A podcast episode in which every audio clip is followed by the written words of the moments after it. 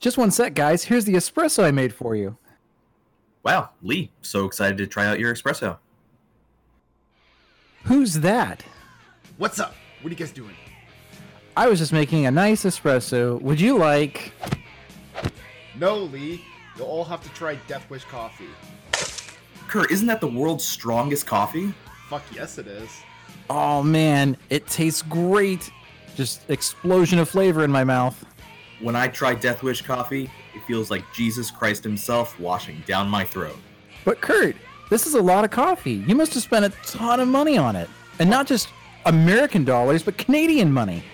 Fuck no, I didn't. I used coupon code 3AngryNerds and got 10% off. You can too! In a world of lame, nerdy podcasts, one, no three, and maybe sometimes more nerds will rise to the challenge. We hold these studios accountable. We celebrate the amazing feats of cinema. We sometimes rage out. We are the Three Angry Nerds Podcast. Hello, everybody. Welcome back to the Three Angry Nerds Podcast. I'm your host, Curtis. With me, as always, got Adam. How's it going, Adam? Going pretty good. Saw three movies this week, which is a lot. a lot more than usual. Yeah, we are kicking into gear in festival season, so yeah, it's fun. It's a lot. It's we're gonna be talking about the Vancouver International Film Festival this week and next week too. Yeah, because it basically goes on for a week, but it's just like a week of like hyper concentrated movie experiences. Like today alone, I'm watching 4 movies, and yeah, it's gonna be rough. But hey, you know what? Cinema, baby. I also remember like before COVID, like regular screenings, there was like three to five a week. It was crazy. Like ever since COVID, like the movie screenings, like most movie studios now just stick to like one movie coming out a week, maybe two, but like it's not like before where they would just dump like 5 movies in a week and be like, let's see how this all does at the box office. It's like, spoiler alert, like more than half of these are not even going to be a blip on the radar. So anyways, yeah. Big news this week is the Writers Guild of America strike has officially ended. So, yeah, they reached an agreement, and from what I was reading, the members also have to vote on it. But considering that most of the higher ups have all approved it, it should be most people just falling in line with it because, I mean, for the most part, those people represent what the members are all looking for. So, yeah, it's good, I guess. We still have the SAG strike, which is still ongoing, but something tells me that if they can end that Writers Guild strike, they can probably end the SAG strike with a pretty good deal. So hopefully we get that soon. Yeah. Oh, time. We need, need them to get to work on some new content. Yeah. Lord knows I can't keep rewatching the same episodes of Ahsoka, so get to it. Already studios we'll get to this in a bit, but studios are already starting to like set up meetings for stuff because they obviously can't do stuff with actors yet, but like they can start getting writers on projects again, which is good. I mean, that's even a start. It's not going to fix every issue right now, but hey, it's gonna get the ball rolling, and that's kind of what we need right now. So yep, nothing too much else to say. The deal does sound pretty optimal for them. Basically, like, no AI, minimum required number of writers in a room. So, I mean, it's all stuff that's going to basically benefit the writers. So, it's all good stuff. Awesome. I haven't actually, Oh, sorry. I hadn't heard any of the terms that were sort of agreed upon yet. So, kind of, I hope they got what they wanted out of it. Yeah, like, they basically didn't want AI involved at all, and AI is not going to be involved in the writer's room. And then they also were asking that, like, there be a minimum size for writer's room, so that was something they got. And then just big stuff like residuals and stuff like that. Like, it's all the stuff they were asking for, so, yeah. That's really good. Yeah, yeah. I guess it all paid off in the end that they got what they wanted. Yeah, 100%. All right. Some less favorable news. Harry Potter star and screen icon Sir Michael Gambon, who played Professor Albus Dumbledore, has passed away at the age of 82. What a legend. I think most people know him as Dumbledore. Funny enough, he took the role on after another actor that played Dumbledore passed away, Richard Harris. But yeah, he played Dumbledore for the remainder, of the series. But that wasn't the only thing he was known for. He was in Gosford Park, The King's Speech, The Cook, The Thief, His Wife, bunch of stuff. He acted up until like around 2019, where it looks like he just kind of like softly retired. So yeah, he was in Paddington 2, the classic of cinema. So yeah. Oh, the Cook, The Thief, His Wife. I remember I watched that in film school. I probably would have never watched it otherwise, but really unique, kind of quirky movie. Highly recommend. Yeah, very visually stunning movie. That's for sure. Great actor. Yeah, and it's like I always loved that about the Harry Potter movies. They really did bring together like some of the best British actors. Like, it's so interesting to go watch those movies as an adult and be like, wow, you really did get a star-studded cast. Like, when you're a kid, you're like, oh, wow, Dumbledore's great, but now you're like, oh, like, this guy that played Dumbledore, he had, like, such a rich history even before he took on that role, so. Yeah. He will be missed. That's Americans, and we don't know all the British stuff he did beforehand. Most people don't. I feel like I'm a little burdened with, like, looking these things up, and I'm so curious nowadays, but yeah, I think a lot of people just don't care. If anything, like, probably most people see him and other stuff, and they would be like, oh, that's the guy from Harry Potter. It's like, no. Not, yes and no.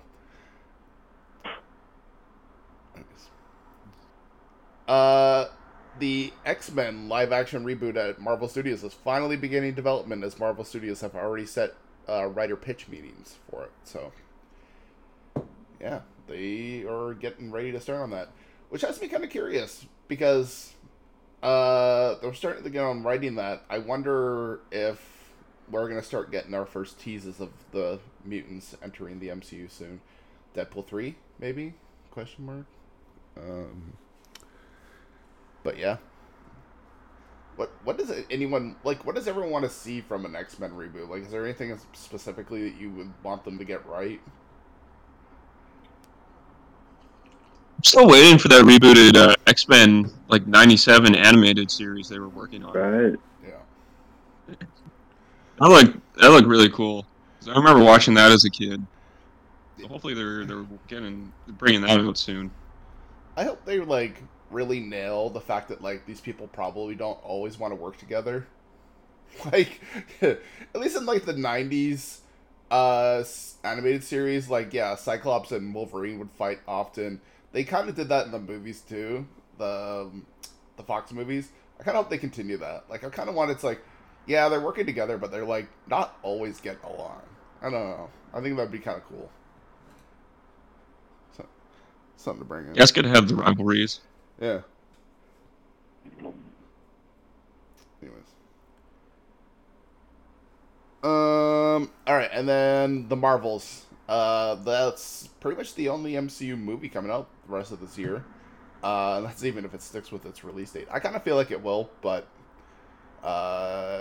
yeah, that has been confirmed to be the shortest MCU movie thus far at an hour and 45 minutes. Some people don't like this. Some people think it should be longer. I'm like, love it. I love a good 90-minute movie. This is not 90 minutes, obviously, but hey, this is probably closest a Marvel movie's gonna get. Don't overstay your welcome. Don't pad your movie with dumb... unnecessary bullshit. Tell your story. Let's go. Let's move on to the next thing. What do you guys think? Yeah, I agree. I like a short movie, especially a Marvel movie. And I saw I don't know if it's the first trailer for this, but like the first trailer that I had seen for this the other day, and I really liked it. I thought it looked cool. It was like a cool concept if they, you know, execute it properly. I want to be optimistic about it. Yeah, me too. I'd like it to be good. But we'll see. Yeah. I'm still a little reserved about it, but you know, let's see. Like, I don't know. I guess the last Captain Marvel movie was kind of a wet blanket for me. It was not that exciting. Miss Marvel, the show, was okay. And then Photon or whatever her name is, the other girl, like, yeah, I really haven't had a whole lot of time for her. So you're kind of pairing a bunch of these characters together that I just don't really care about, but at the same time, too, this could be their time to shine. This could be their time to really let loose. So we'll see. What do you think, Adam? Are you okay with a shorter Marvel movie? Yeah, I mean, in terms of, like, the runtime, definitely. I love that the 90 minutes is kind of the sweet spot. But honestly, for me, like, I still haven't even seen the first Captain Marvel. I haven't watched The Marvels or Miss Marvel, if that's what the show was called. Mm-hmm. So I just haven't been keeping up with these characters. But I mean, like, you know, the movie looks fine, looks cool. Yeah. I mean, I saw Samuel L. Jackson petting the cat that I guess apparently took his eye out, so glad to see that they're friends again. Nice. I don't know, yeah. Speaking of Disney Plus, well, Hulu, because up here in Canada they lump in all the Hulu content with Disney Plus, but down in the U.S. it's still separated. Prey, that was the prequel to Predator. Kind of like taking it back to real basics. We're getting a sequel to that, apparently. It's in development at Hulu, so that's cool. I thought the last movie was pretty good. Maybe not great, but it was pretty good. And I'm excited to see what they do with this one. There was another one that was only like 90 minutes long, and yeah, it was really well done. Yeah, it was a very... I don't know, just... Like, it understood that, like, yeah, these things are really just about, yeah, just having a good time. And I like that they kind of just took it back to, like, Prey and Predator relationship and kind of flipping that around a little bit on its head. So that was a good movie. I don't know what I want to see in a sequel. I don't... Maybe they even do a time jump. Maybe they take it to, like, medieval times or something. Or maybe they take it to, like, I don't know. I'm trying to think of, like, World War II. You do, like, a Predator movie set in World War II. And then you have them hunting Nazis. There you go. That's your pitch. Actually, now that I think about it, that'd be actually kind of fucking awesome. It would be awesome. Like, do you think it would continue with the same girl and stuff? Or they would go to, like, a completely different... Like honestly, I could see it going either way. I kind of feel like the plot of the girl from the last movie, like, kind of got resolved, and I feel like I don't need to see any more of her. But also at the same time, too, I mean, she's now aware and an expert on the Predator. So having her fight more of them this time, you know, could be interesting. I do think there's some value in maybe just telling a different story with different characters. So, but honestly, either way would probably be okay.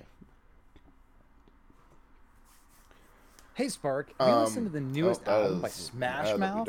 No, I haven't gotten my... All right. DC Studios, James Gunn, lists 3 DCEU actors and characters that will be a part of the new DCU. Those being John Cena's Peacemaker, Viola Davis's Amanda Waller, and Blue Beetle star Zolo. I'm not going to try to pronounce that last name. I know I'm going to butcher it. It's Jamie Reyes, Blue Beetle. So, cool.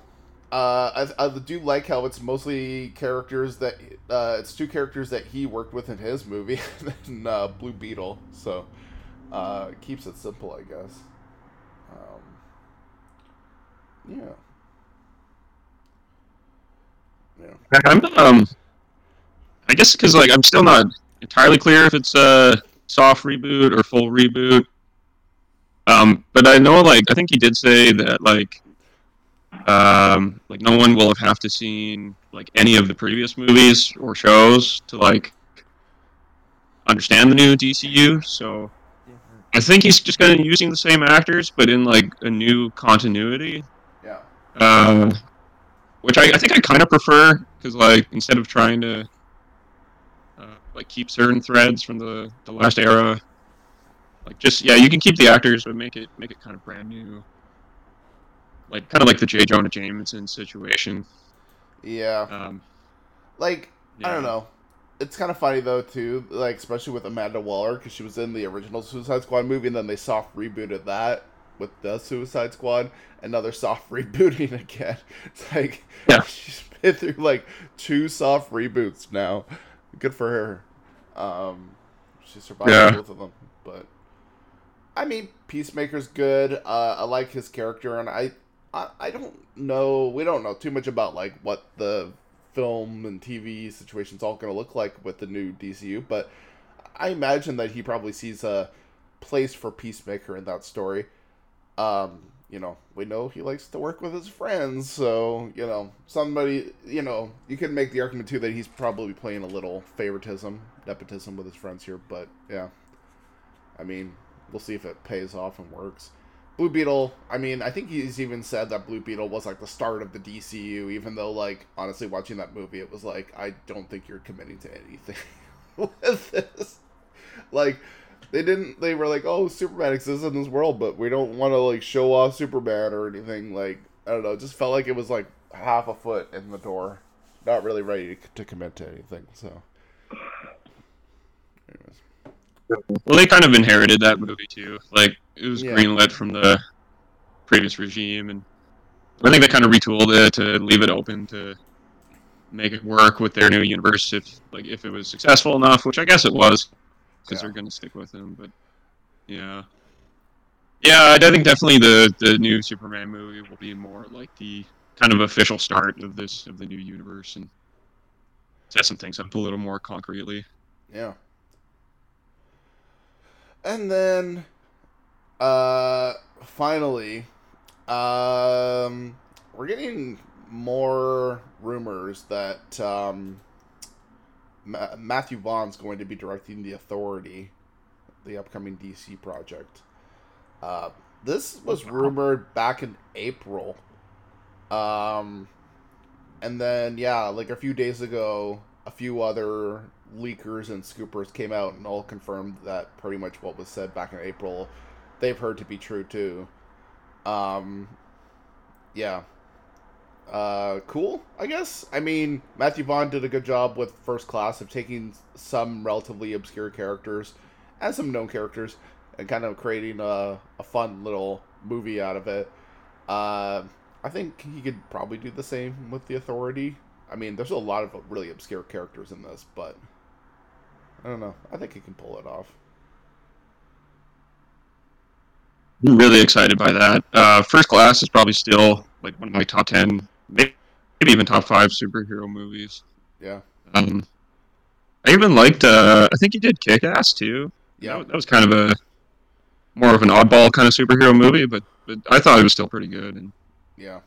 And I guess obviously all the Kingsman movies and stuff. So yeah, he'd be a great director to have as part of the new DC. I guess my only complaint is, like, it does kind of seem like at least Matthew Vaughn's directing style and James Gunn's are, like, kind of similar. Like, a little more on the edgier side and, like, you know. Like, I feel like if you watch their movies, there's definitely some through lines in how they make their movies. So, I'm a little, like, It does feel like it's a little samey, but I guess when you're building a universe, that's probably a part of it, too, right? So... I don't know. That's the only thing, is I don't want this whole set of movies to feel the same. Like, part of what I like about the MCU is you have different directors come in and bring in a little bit of their own style. Yeah, there's some consistency and some things that carry on throughout, but, like, you also want to, like, you know, have your little bit of flares there. So I'm just hoping that this universe doesn't all feel too much the same. But all right, well, that's it for the. Oh, sorry, you were gonna say something? No. Okay. No. All right. Cool. Well, let's take a quick break, and then we're gonna come back and review some stuff back in a bit. Hey, Spark, have you listened to the newest album by Smash Mouth? No, I haven't gotten my copy yet. Oh, man, it's the bomb. Oh, I heard they were going to use this for that new movie with Mike Myers, Shrek. It's okay. I mean, it's no Walking on the Sun, though. Ah, the ghost. I'm the ghost of streaming. What's streaming? You can magically play any song you want on almost any device. It's pretty cool. In fact, Amazon Music offers a 3-month trial for new users to check out its vast selection.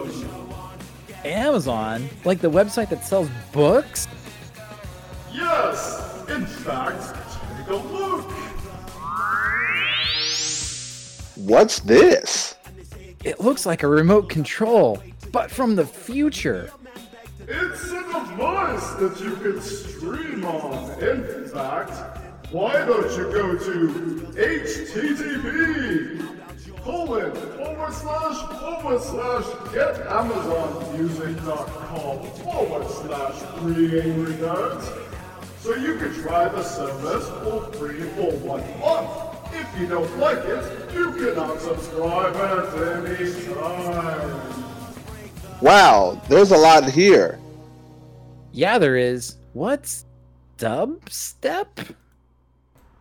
Alright, we're back. We got a lot to review, so let's just dive into it.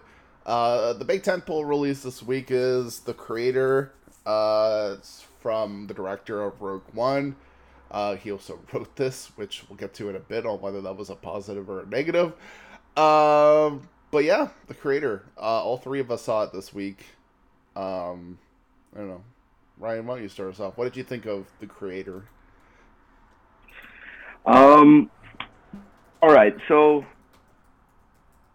I thought it was, like, a decent movie. I wouldn't say it was, like, anything super special, but I will say, and this is my own fault, I think I did have expectations that were too high to go into this movie, just because I'd been like seeing things from people who had already seen it, saying that this was just an instant sci-fi classic, just one of the best sci-fi movies to come out in the last few decades, and I feel like that was not the expectations you should go into a movie with, just because, you know, you're bound to be disappointed. But yeah. I will say, we talked about this a lot after we saw it.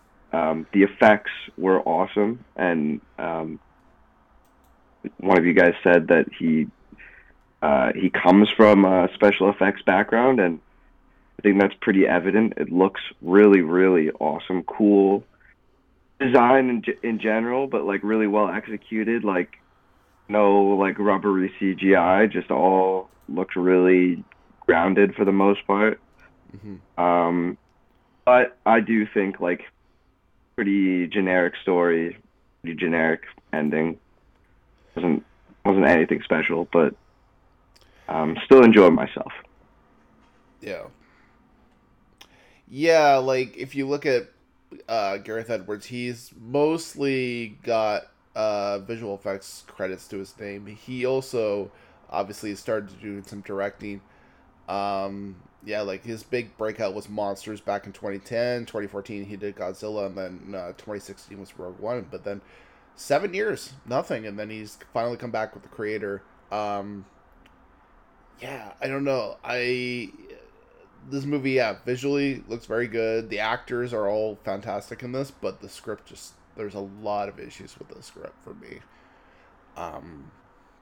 Just in terms of, like, there were some plot holes in terms of, like, setting things up in this universe that didn't quite always pay off.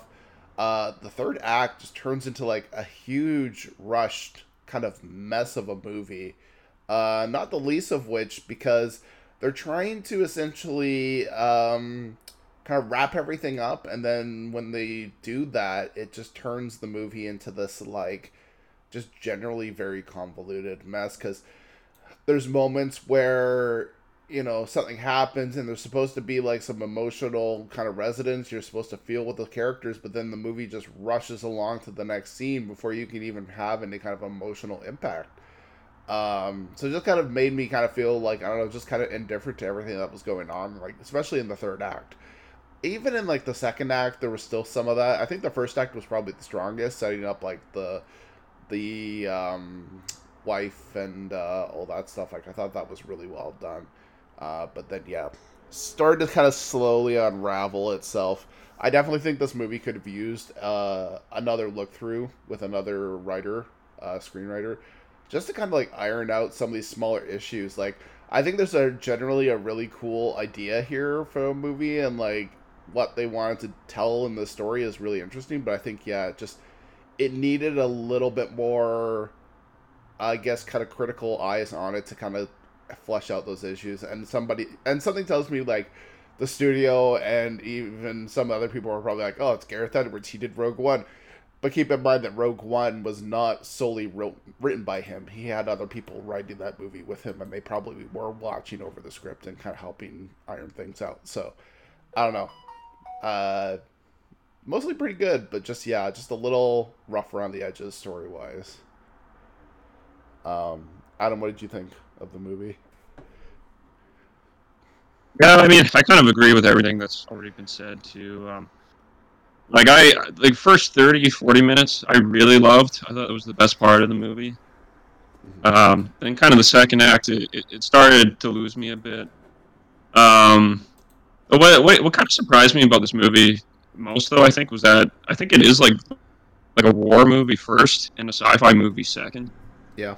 Like, there's a lot of, like, battleground fights and a lot more deaths, like, in even just, like, civilian deaths than I was expecting to see. Mm-hmm. But yeah, the last act is like, it's almost like they're like, oh shit, we need to wrap this movie up, and it's such a rush that it almost feels like it's just like a montage, like the whole last 20-30 minutes. No, 100%. Yeah, so it could have definitely, there's some pacing issues. Some of the storylines don't really pay off, like the whole thing with the girlfriend. I mean, I guess spoiler alert. I don't know if we want to say spoilers. Yeah. I mean, I think she should have just died. Like, yeah, I think it would have been more impactful if she had just died and he had formed this bond with the child instead of the child being like, oh, like it's kind of his child because she was pregnant and she made a copy or whatever. And, yeah, like we don't need that. Like, just have him form this bond with this kid, like, and have it just be that. Yeah, you know, I think that would have been more impactful, and you didn't need to bring her back and everything in the end. Yeah, agreed. It just for like a split second, yeah. Yeah. So that, you know, yeah, and maybe that would have saved time for other things. I don't know. Mm-hmm. But yeah, I mean, aesthetically and the whole concept of the world, it's very Blomkamp. It does feel like a little bit of a Neil Blomkamp ripoff, but it does look very cool. It's kind of that. Not steampunk, but kind of like cyberpunk kind of aesthetic. Yeah, I don't know. So I got mixed feelings. Yeah, it's like I feel like it could have been a lot better than it was. Yeah, I do wonder if they'll be like, oh, there's a director's cut of this or something, because I feel like they might just come out with something and just be like, oh, this is a better version of this. I don't know, maybe not, but yeah. Cool. Let's give this a score. I don't know. I'm gonna give this a 7 out of 10. It's. I honestly feel like with just my issues with the writing alone, it would be like a 5 out of 10. But I will say, like, the visuals really are just so effective that, like, it bumps it up to a 7 for me. Like, I was stunned at how great this movie looked. I don't think it makes up for or fixes the issues with the script, but it does go a long way to, you know, at least making things feel and look a little better. So, yeah, 7 out of 10. I don't know. What about you, Ryan? What do you think of her score?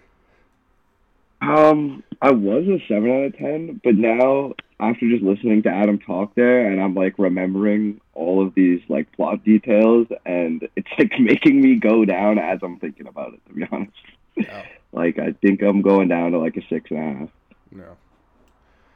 Honestly, this movie, like, with all of its potential, with its world and its visuals and stuff, could have been so much better. Like, honestly, just have someone look over the script. Like, and what I don't get to is, like, Tony Gilroy helped write Rogue One, could have gotten him to take a look, Chris Weitz, John Knoll, like, there was a bunch of people, like, really solid writers that he's worked with that he could have had just take a look at the script and just do a once-over. Actually, I say that apparently... Oh, no. Okay, no. I thought maybe one of the writers actually did work on it, but I don't think that's the case. So, yeah. So, anyways, yeah, just could have used a little bit more work in terms of the story there. And, yeah, what about you, Adam? What do you think of her score? Yeah, you know, like, I was kind of feeling a 7, too, like, after the first viewing. But I can't help but feel that, like, if I were to rewatch this movie, I'd probably give it, like, a 6 or something. Yeah. So, you know, I don't know. I'll give it, like, a 6.5, maybe 6.75. Right. Somewhere in there. Yeah. Because the visuals do bring it up, but, like, I agree with you, too. Like, purely story-wise, pacing-wise, it is probably more 5 or 6. Yeah. So, yeah. It's kind of, you know, just eat some popcorn, look at the videos, or the visuals, I mean, turn your brain off, yeah. Yeah, exactly. Yeah. Just don't pay attention to what the plot's actually trying to do. Just focus on everything else. Okay, and then the next other big release this week is Saw X, the latest Saw movie. Although it is, in essence, a prequel, or an in-betweenquel. It takes place between Saw 1 and Saw 2, so it's kind of like a Saw 1.5, basically. Essentially, John Kramer, Jigsaw, hears of this miracle cancer cure, puts all of his money into it. Unsurprisingly, it doesn't work, and he goes out for revenge. But it's also kind of weird because he's kind of like a protagonist in this one. Like, he kind of goes from being John Kramer, the villain of the series, to, like, you kind of sympathize with him. He got wrongdoed by the scam artist who tried to take his money for a fake cancer cure. So then you kind of sympathize with him, and yeah, like, he's, you know, sucking their eyeballs out and, you know, getting them to cut off their legs and all that. But you know what? They're not great people either. So you oddly sympathize with them, which I never expected from a horror movie like this. My only real issue is that this movie is supposed to be Saw 1.5, but they brought back most of the actors. And keep in mind that Saw 1 and 2 came out like early to mid 2000s. These actors are all very much clearly older, and they're like, some of them are like, they brought back Amanda from the second movie, and she's clearly pushing like 60s, and like they're trying to sell her that she's the same age she was in Saw 2, and I'm like, I see those wrinkles. You're not convincing me. That kind of took me out of it a little bit. I don't know.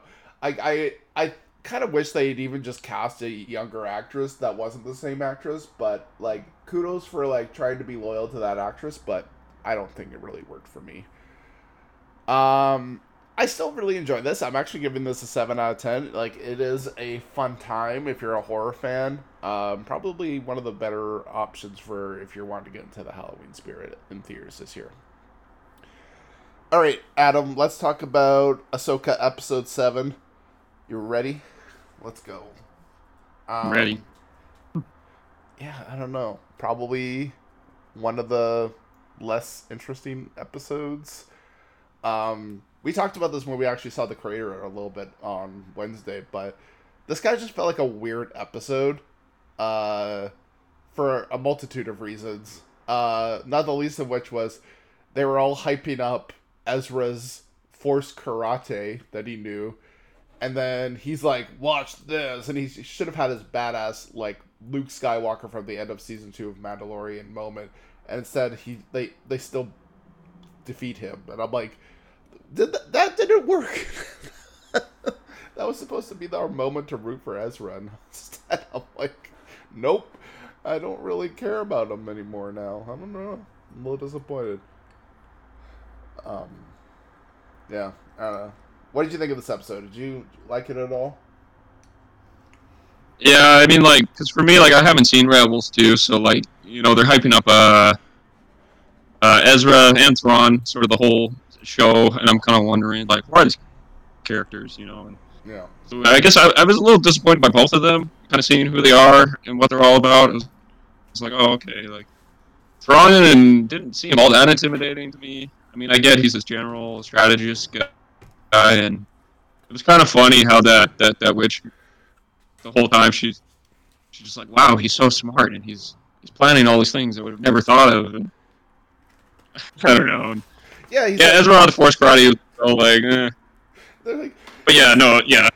He's a master strategist. He knows how to defeat all these people. He's unrivaled in his tactile ability, and he's like, shoot at the asteroids until they come out. I'm like, that's not that great of a tactile thing. Like, it's not like you have some master plan. He's like, just shoot at the asteroids until they come out. I'm like, that's not that interesting. I'm sorry. Even when his plan's not really, like, working, he's just like, well, but you see, we have time, and I planned for time all along, and now we're going to escape. Like, okay. Yeah.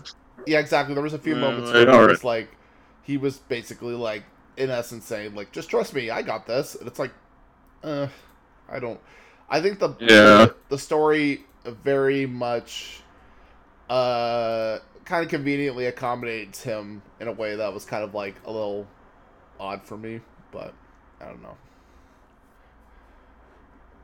You know, I did enjoy a lot of the fights and the fight choreography. I thought, like, the lightsaber battles were cool. Mm-hmm. I liked when they were fighting all the stormtroopers. Yeah. I can't get the thing you said about, like, Ahsoka the white. I can't get that out of my head, and especially because, like, she was wearing white the whole episode. Yeah. Like, damn, it is like an Ahsoka the White kind of thing. Like, she's more, like, determined and focused now. Yeah, like, ever since she came back from the dead, she's like, it's like at the end of, or in Lord of the Rings, when Gandalf comes back as Gandalf the White, we have now Ahsoka the White. So. Yeah. Yeah. Yeah, it's pretty spot on. Yeah. I'll give this episode a 7 out of 10. It's okay. It's still entertaining enough. It's just, I don't know, it just felt like it really wasn't doing a full service to the characters that it could have been. Like, I felt like Thrawn could have been more interesting and posing, and Ezra could have been more interesting too. But they kind of just, I don't know, they kind of let both of these major characters down, so. What are you going to give it a score? You know what? A little more. I think 7.5 for me, just because, I don't know. For me, I'm not expecting a whole lot out of the Star Wars stuff, and I just want some cool lightsaber action and stuff. And yeah, for me, it delivered on that. I like too, like, kind of how with the Star Destroyer and everything, how it's just kind of like precariously perched on that big thing, and like I think they're doing some unique stuff there. I don't know. It's fine. It's a 7.5 for me. Yeah. Okay. Cool. Well, that's it for regular stuff. We also have some stuff from Viff. I watched some stuff via screeners, so... and then you guys have watched some stuff also, too. I'll start us off with An Anatomy of a Fall. This is a movie that's kind of focused on this wife's partner falls, and it's sort of like, hey, you know, what caused the fall? What's like the background of this? And then you kind of go through this court case of like what happened with this person. And it's just a very interesting kind of way of dissecting what happened to this person. And it kind of gets into the characters, like what was their mindset like, what were they trying to do, stuff like that. I think it all just turned out very well, very interesting. It's a little long, but I do think the lead actress in this, she's like fantastic. She's a very famous German actress, and she's just really kind of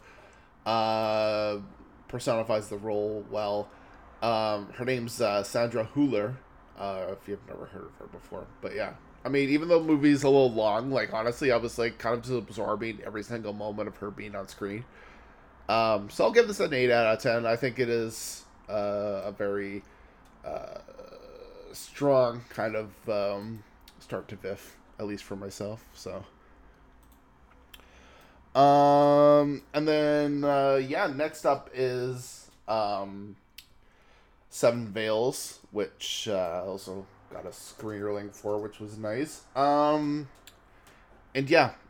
Seven Veils, it's kind of basically if you've never seen the director's other work, he really does like to work with Amanda Seyfried, and he works with her again on this. His name's Adam Egan. He worked with her on Chloe from 2009. Kind of tends to work with her a lot. She essentially plays a theater director who has to kind of work on her former mentor's most famous work. Then she kind of has like some memories from her past that kind of come back to haunt her, and she kind of has to work through the trauma to kind of work through this work that she's been trying to work through for many years, and trying to represent this this opera called Salome. It's good. I think the script is not the strongest. Nor is this ever the strongest performance I've ever seen from Amanda Seyfried. However, there's some good moments in this that kept it entertaining. I don't think it's consistently entertaining enough to recommend fully, but I give it like a 7 out of 10. It's good enough. And then finally, at least for what I've seen, is The Royal Hotel. This is a movie. Also, funny enough, the actor or the director in this likes working with the same actress and brings her back. There's this very common theme here of like actresses being your muses that you bring back. In this case, the director Kitty Green works with Julia Garner, who you probably remember from the Netflix show, the one about them laundering money down in the South. Adam, you know the show. Sorry, which one? The one where they're laundering money down in the South. They have like a boat where they gamble. Ozark? Ozark. Yeah, Ozark, yeah. She's one of the actresses in Ozark. She's in this, The Royal Hotel. Ruth. Yeah. And then you also have Jessica Henwick, too, who, like, she was in the latest Matrix movie. She was in Glass Onion and other stuff. Star Wars. You definitely would recognize her. She's been in a lot of stuff. She was also in that ill-fated Defenders show on Netflix, for those that remember that. And The Royal Hotel, it's about these girls that go to this... They end up in Australia on a party boat, and then they run out of money, and in order to get home, they have to work, but then they're stuck in Australia, so they take this job at this very remote rural bar, and a lot of the guys are just really awful human beings, and a lot of the times, you know, you wonder, are any of these guys going to be, you know, attacking her, or are they going to be awful people? And it kind of lingers throughout. I don't want to spoil too much about what happens, but definitely some of the guys in this are really just awful people. Some of them aren't, but it basically kind of has you wondering constantly, like, on edge of, like, how these girls might be treated by these guys.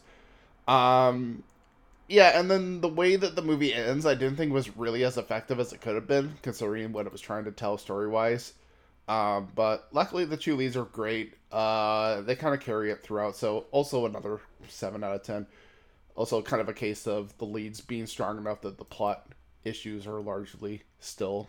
you can still work through it and still enjoy the movie, so... yeah. And then you two both saw The Promised Land yesterday. What'd you think of it? Want to go first, Ryan? Sure. I actually, really, really enjoyed this movie. I had no idea what it was about. All I knew was Mads Mikkelsen was in it. I was excited to see that. I thought it was really good. I thought it was a bit slow at the beginning. But, kind of, expect that from, a historical, serious period piece melodrama. A little bit to pick up, and then just started going. I thought it was really well. I thought Mads Mikkelsen was awesome. I thought all of the actors was awesome. I really... I don't usually like kid actors and stuff. I find them really annoying sometimes, but I thought the kid actor in this was actually quite good.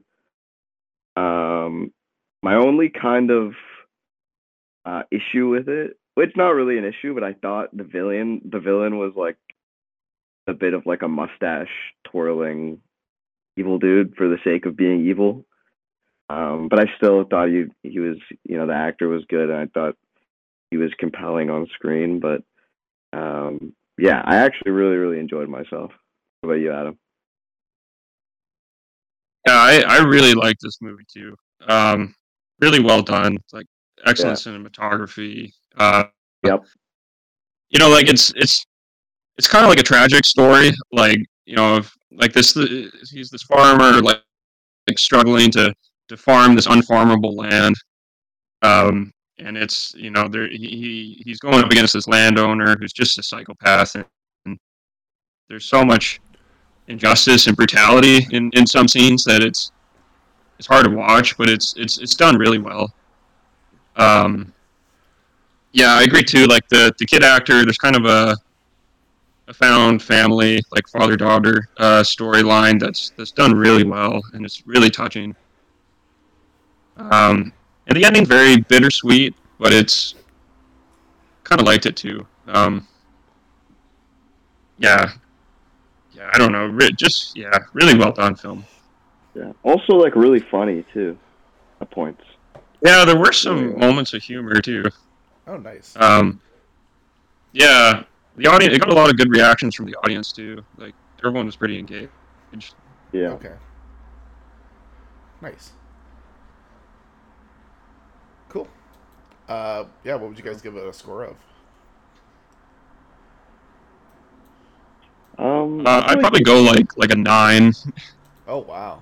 Okay. Maybe 9.2. Yeah, it's really well done. Yeah, I'm sitting at around a 9 as well, maybe even 9.5. Nice. Cool. Well, I'm seeing it today, so I'm even more hyped now to see it. So. Yeah. There you go. And then Adam, you saw Juan. I wanted to tell us a little bit about Juan. Yeah, Juan. So I was intrigued by this movie because it follows a philosophy professor, or sort of two philosophy professors competing for the new head of the department position after the previous one just suddenly dies of a heart attack. And one guy is kind of more he's kind of older and fat and bald, and the other guy, he's like this young, cool hotshot. So you kind of have this humor between them. But I was drawn to it because I studied philosophy in school, and it's not often you see films on the subject of philosophy or academic philosophy. So, but unfortunately, there wasn't a ton of philosophy in the movie. There's a few scenes where he's like teaching in class, but it's very like, you know, kind of basic 101 class stuff. Most of it's just kind of, you're just kind of laughing at him as he's kind of like bumbling his way through modern life and stuff. Mm-hmm. Like there's literally a scene where he like sits down on a baby's dirty diaper, and there's just like shit all over his pants, and he's like trying to hide it and stuff. And wow. I don't know. I'm kind of like, this is a little, I don't know, like, so some of it's charming and funny, but it doesn't really have a point, I think. By the end of it, I didn't really know like what I was supposed to take away from the movie. Mm-hmm.